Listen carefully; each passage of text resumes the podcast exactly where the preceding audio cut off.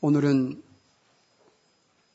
제목을 혹시 행복 초대 오신 분들 위해서 좀 제목을 좀 바꿔봤는데 현명한 선택, 행복한 인생으로 짚어봤습니다. 기도하겠습니다.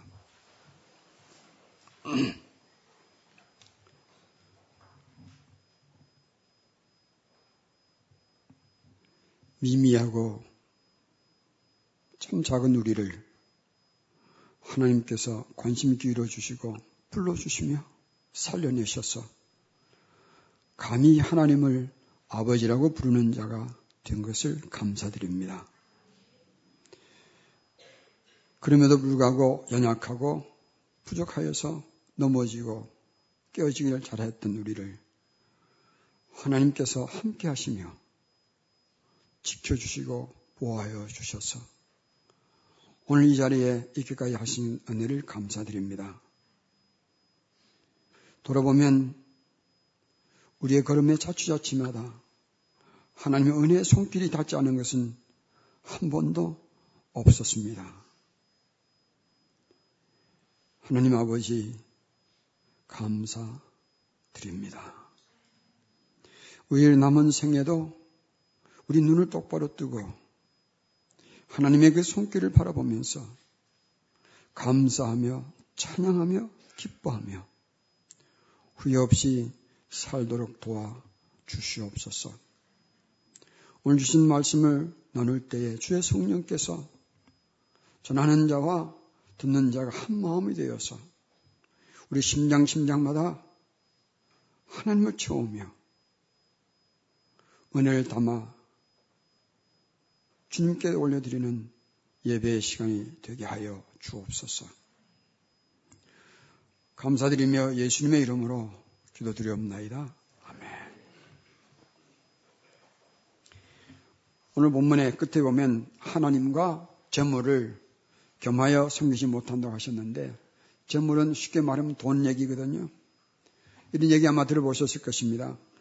돈으로 침대는 살 수 있어도 잠은 살 수 없고 돈으로 책은 사도 머리는 사지 못한다.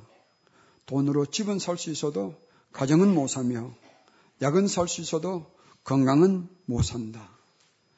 오락은 살 수 있어도 행복도 살 수 없으며 십자가는 사서 걸 수 있지만 구주는 사지 못한다. 교회의 의자는 살 수 있어도 구원을 살 수 없다. 여러분 돈이 할 수, 할 수 있는 것도 많지만 돈 가지고 못하는 것들이 참 많잖아요. 그죠?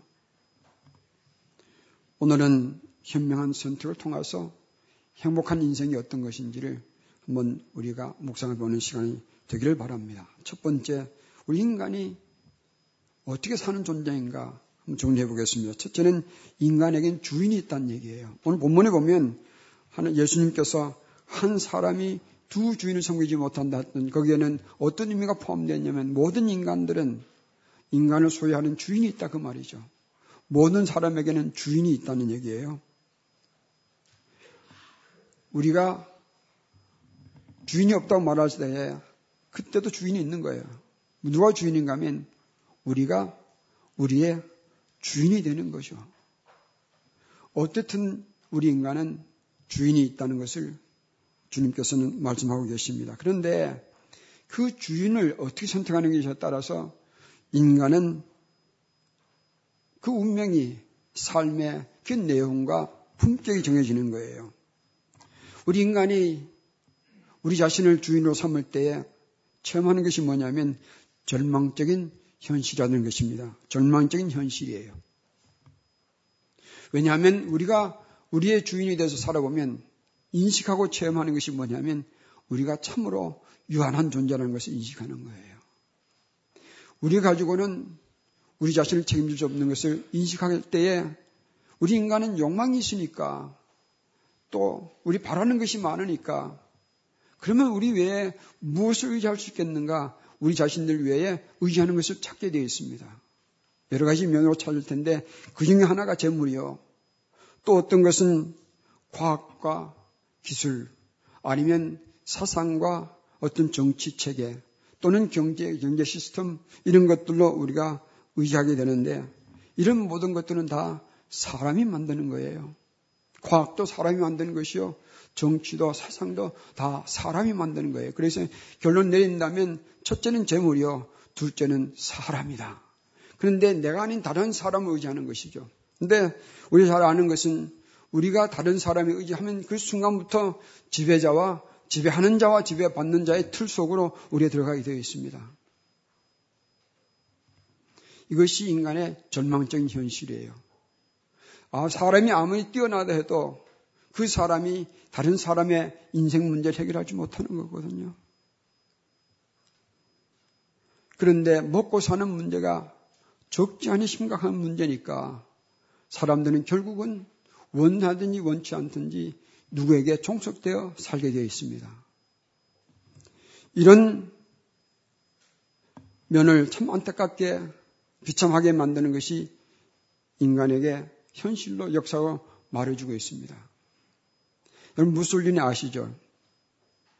한 번은 무솔리니가 거창하게 식사를 하고 있는데 누가 그에게 물었습니다. 당신의 정치 사상은 어떻게 설명하겠습니까? 그 말을 듣던 맛있게 식사를 하고 있던 무솔리니가 사람을 시켜서 닭 한 마리를 가져오게 만듭니다.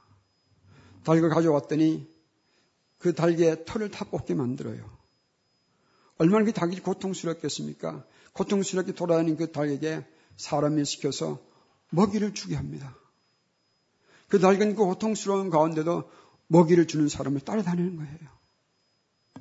그리고 무슨 이렇게 설명합니다. 인간도 이 닭과 같다. 굶기고 발가 벗기고 비참하게 만든 다음에 먹을 것 주면 다 따르게 돼 있어. 그는 그렇게 설명했습니다. 인간이 인간을 지배할 때 일어나는 무서운 여화 중 하나예요. 이런 절망적인 현실을 통해서 우리가 택하는 것은, 인간이 택하는 것은 참으로 고독한 선택이 될 수밖에 없습니다. 왜 그런가? 하나님을 배제하고 나면 기댈 것이 없거든요.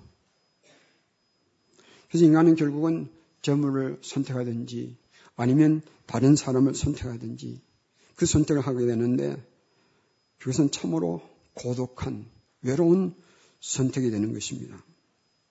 아마 이런 선택을 가장 강렬하게 주장했던 사람이 사람 중에 하나가 니체가 아니겠는가 생각합니다. 여러분 다 아시죠? 니체는 사신사상 신은 죽었다라고 큰 소리 쳤던 사람이에요. 니체의 사상에는 세 가지 큰 문제점을 가지고 있습니다. 첫째는 니체에게 그러면 하나님 없다면 인간의 문제는 누가 해결하겠는가 물은다면 그는 이렇게 대답합니다. 슈퍼맨이다. 슈퍼맨이다. 이거 뭘 말하냐면 인간 중에서 우월한 인간이 다른 인간을 다스릴 것이다.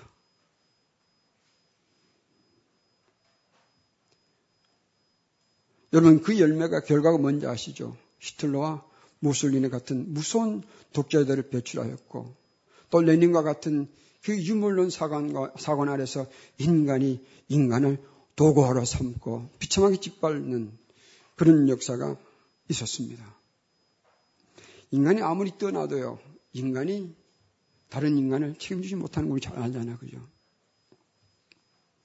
무함마드 알리 잘 아시죠?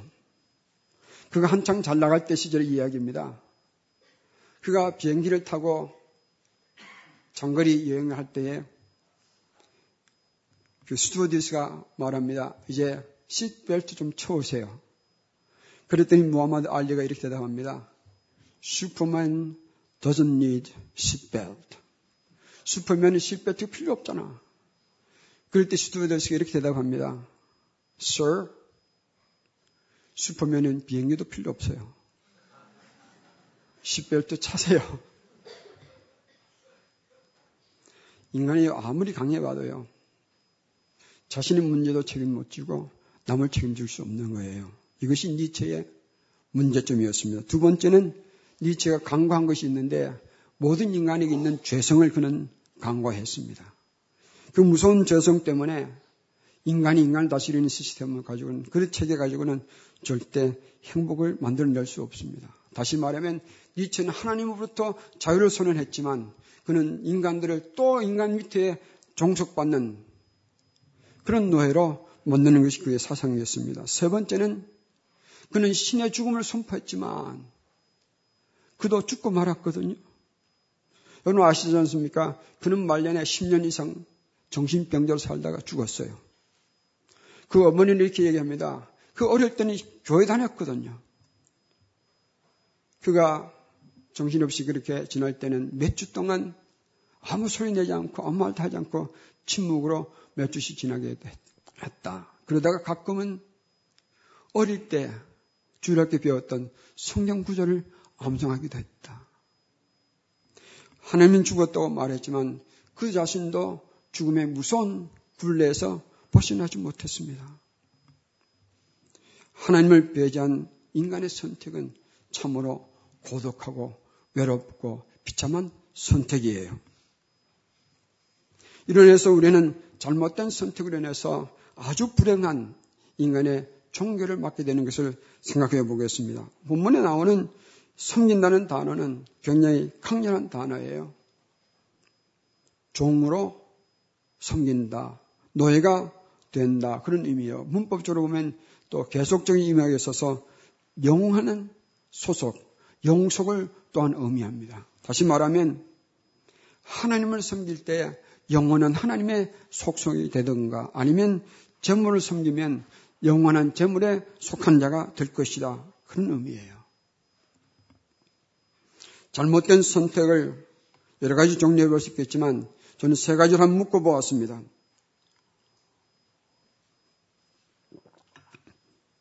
첫째는 자신을 선택하는 것이죠. 자신과 자신이 가지고 있는 신념을 택할 때에 인간은 잘못된 길을 가는 것입니다. 우리가 우리를 주인 삼을 때에 우리에게는 소망이 없거든요. 두 번째는 잘못된 선택이 제 이유가 뭐냐면 우리보다 나은 사람을 선택하고 따르는 것인데 그들의 사상을 따른다는 것은 결국은 첫 번째도 두 번째도 인간을 앞세우는 것이죠. 인간의 사상을 따르는 거예요. 인간의 길을 따르는 것이죠.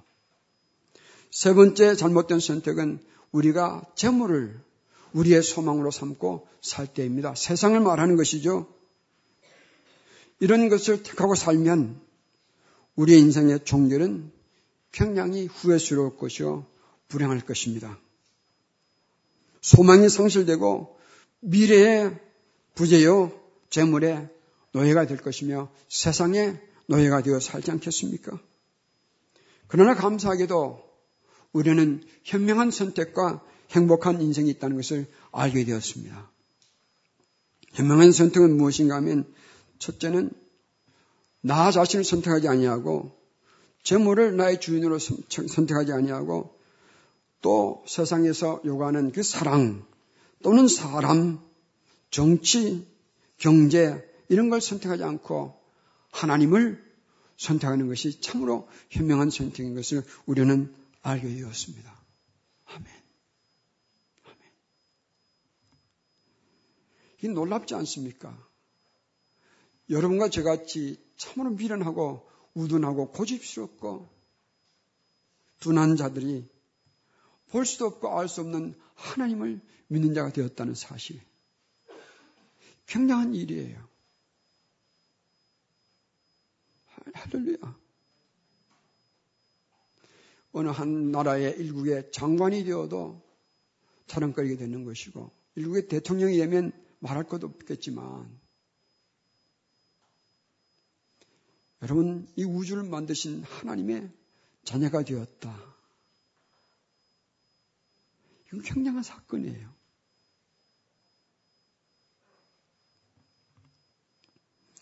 말이 짧아서 그 감격, 그 무게를 다 전하지 못하지만 주의 성령께서 그것이 얼마나 소중한 축복인지, 굉장한 은혜인지를 여러분에게 전해주시기를 축원드립니다. 저는 예수님 믿기 전에 하나님을 믿게 되면 내 모든 것을 다 포기해버리고 인생은 재미없을 것이며 너무 무의, 무, 무미, 무미 건조하고 항상 경건하고 인상 쓰고 살 것이 싫었습니다. 그런데 그 몰랐을 때의 얘기예요. 예수 믿고 나서 하나님 안에 들어오니까 세상이 얼마나 멋있게 보이는지, 얼마나 아름답게 보이는지, 제 자신이 얼마나 소중한 존재인지를 알게 되었고, 하나님 안에서 살아가는 것이 얼마나 기쁘며 감격적이고 멋있는지를 배워가고 있습니다. 세상에 주는 잠시 기쁨과는 비교할 수 없는 기쁨이 있는 거예요. 저와 여러분은 참으로 현명한 선택을 하게 된 것을 하나님께 감사해야 합니다. 우리가 그 선택할 수 있던 것이 무엇인가? 우리 잘나서 하는 것이 아니잖아, 그죠? 우리는 하나님을 찾지 않을 때에 하나님께서 예수님을 먼저 보내주셔서 우리보다 먼저 우리 위해서 죽으시고 우리가 하나님을 찾지도 않을 때에 사람들 보내시고 주의 성령 역사로 우리를 불러주셨잖아요. 먼저 부르셨어요. 먼저 품어주셨어요. 먼저 챙겨주셨어요.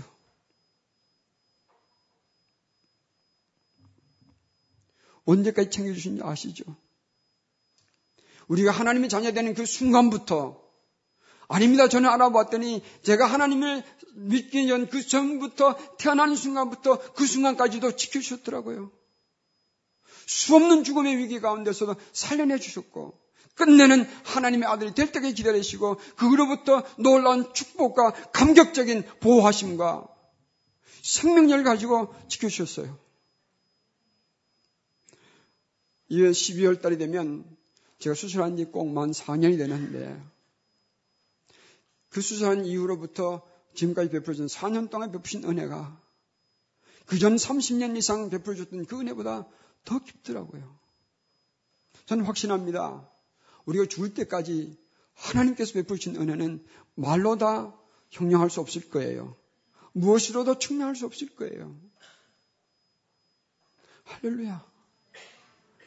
우리는 영원히 우리를 챙겨주시는 그 하나님의 은혜 가운데 사는 것이기 때문에 우리는 감사하며 살 수 있고요. 그런 소리 치며 살 수 있는 거예요. 때로는 험한 일이 생길 때도 있고, 때로는 기쁘지만, 때로는 아플 때도 있고요. 여러 가지 일을 만나지만, 그 모든 순간 가운데도 우리는 감사하고 살 수 있는 거예요. 큰 소리 치며 살 수 있는 것이 왜 그런가? 하나님께서 우리 아버지 되어주세요. 그 하나님께서 우리에게 보내신 그 성자, 우리의 구주 예수님은요, 영원한 목자가 되어 주셔서 우리의 영원한 보화, 진짜 보물이 되어주셨잖아요. 아멘. 우리는 그것만으로도 감사하며 살 이유가 충분하다고 저는 생각합니다. 감사주일은 한 해 동안 베풀으신 하나님의 은혜를 몰아서 감사하자고 만든 것이 감사 주일인데 감사하는 모든 것 중에 하나가 바로 우리가 하나님의 자녀 된 은혜를 입었다는 것이죠. 거기는 많은 것을 포함하고 있습니다.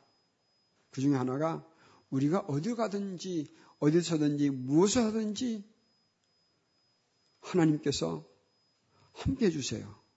주의 성령과 함께 해주시고 말씀의 권세가 우리 함께 있는 거예요.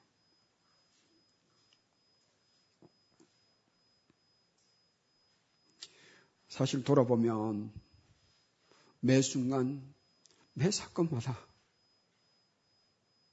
우리를 사랑하신 주님의 손길이 묻지 않는 것이, 닿지 않는 것이 하나도 없다는 것을 알게 될 것입니다.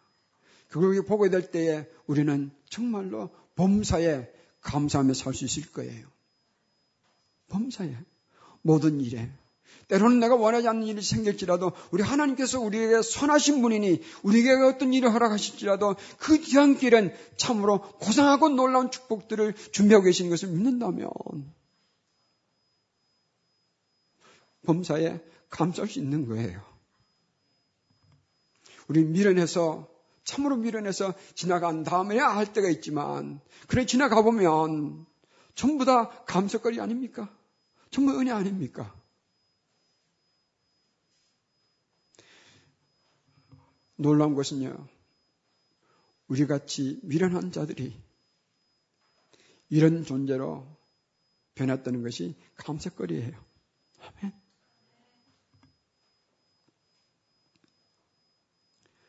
과거의 일도 감사거리가 되는 것이고요. 때로는 우리 과거의 슬픈 일들, 기억하고 싶지 않는 일들 있잖아요.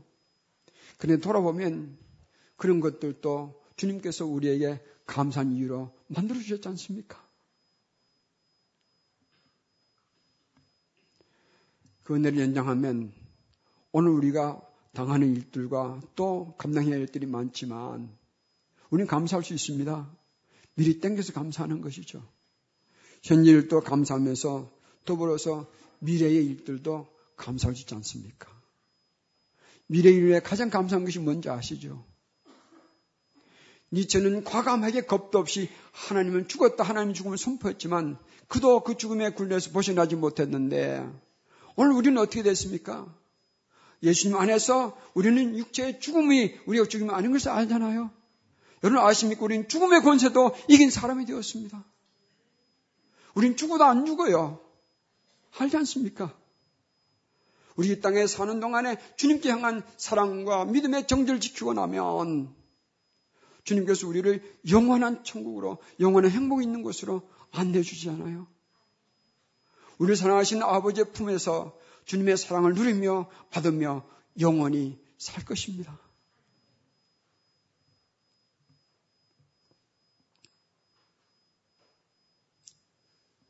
이런 은혜를 입고 산다면요. 우리는 우리 삶에서 놀라운 일들을 계획하며 행해 나갈 수 있을 겁니다. 데미안이라는 분을 내가 소개하겠습니다. 1848년도에는 하와이 군도에 사는 사람들 가운데 나병이 급속도로 번지기 시작했던 시대예요. 그래서 사람들은 나 환 자들을 감당하지 못해서 몰로카이라는 섬으로 격리시키기 시작했습니다. 거기는 살만한 집도 없었고요.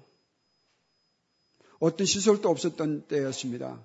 사람들이 거기서는 야인처럼 인간답지 않는 삶을 살고 있었습니다. 병을 치료받을 수 있는 그런 소망도 없었거든요. 그때에 벨기에에서 왔던 이 데미안 신부는 1873년 33세의 나이로 그 소문으로 들어갑니다. 그리고 나병 환자를 대상으로 선교 활동을 펼치기 시작합니다. 학교도 짓고 집도 짓고 병원도 지으면서 열심히 그들과 함께 살았습니다. 그는 설교할 때 이렇게 설교했습니다. 나의 사랑하는 형제들이여, my dear brethren 이렇게 설교했는데 1885년 하루는 그가 목욕하기 위해서 뜨거운 물을 옮기다가 잘못해서 자기 발등에 쏟아버렸습니다. 얼마나 뜨거, 뜨거웠던지 즉시로 그 발은 물집이 생길 만큼 뜨거웠는데 화상을 입었는데 기가 막힌 것은 자기 발에 통증을 느끼지 못하는 거였습니다.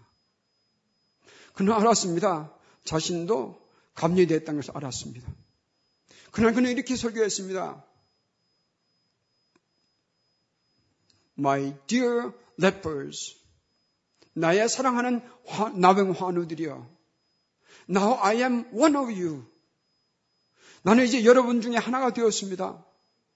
라고 설교했었습니다. 후일 그는 자기 동생에게 이렇게 편지했습니다. 나는 모든 사람들을 예수 그리스도 인도하기 위해서 나는 나와 한 자로 함께 나는 나를 나와 한 자로 만들었다.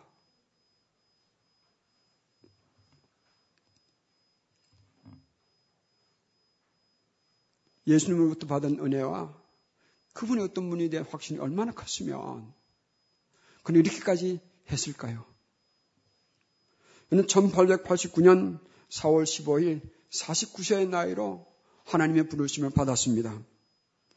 몰라카의 사람들은 그를 그가 처음 이 섬에 도착했을 때 잠자리 잤던 그 나무 아래에 그의 시체를 묻었습니다.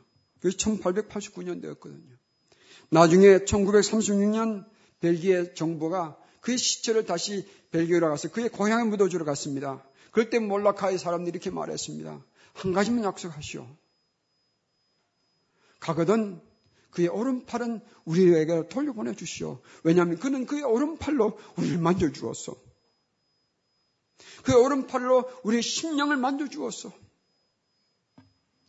그래서 벨기에 정부는 그 오른팔을 몰로카이로 보내주었고 몰로카이 사람들은 그 오른팔을 다시 그 무덤에 묻어 주었습니다. 이 당시에 이 나병 환자들에게는 이런 질문이 있었습니다. 하나님이 계시면 왜 우리를 이렇게 버려두셨을까? 그런데 데미안에 그날 그 선포, 나는 당신 중에 하나가 되었습니다. 라고 기뻐했던, 오히려 감사했던 그의 사랑과 헌신은 그들에게 알려주었습니다. 고통 가운데도 하나님께서 그들과 함께 했던 것을 알려주었습니다.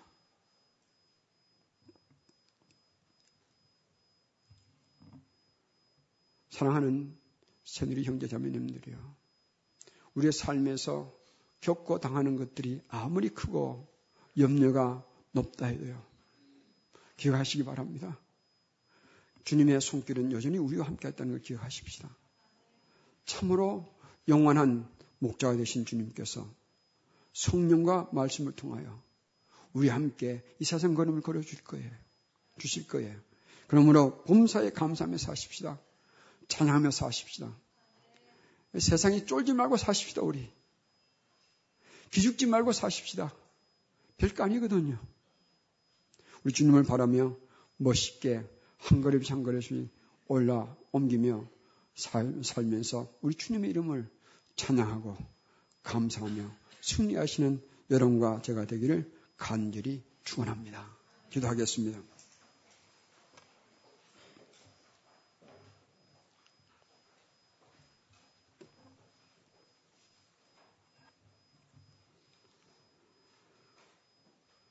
날 구원하신 주 감사, 모든 것 주심 감사, 지난 추억 일에 감사, 주녀 곁에 계시네.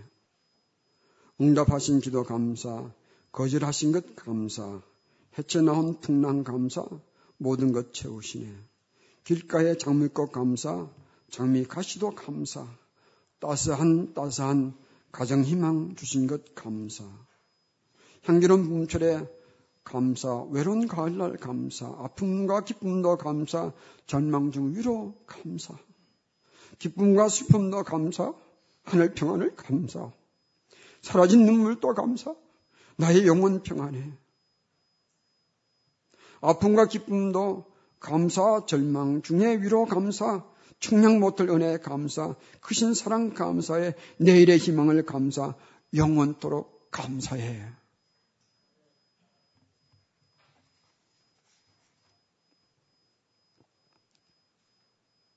예수님의 이름으로 기도드리옵나이다.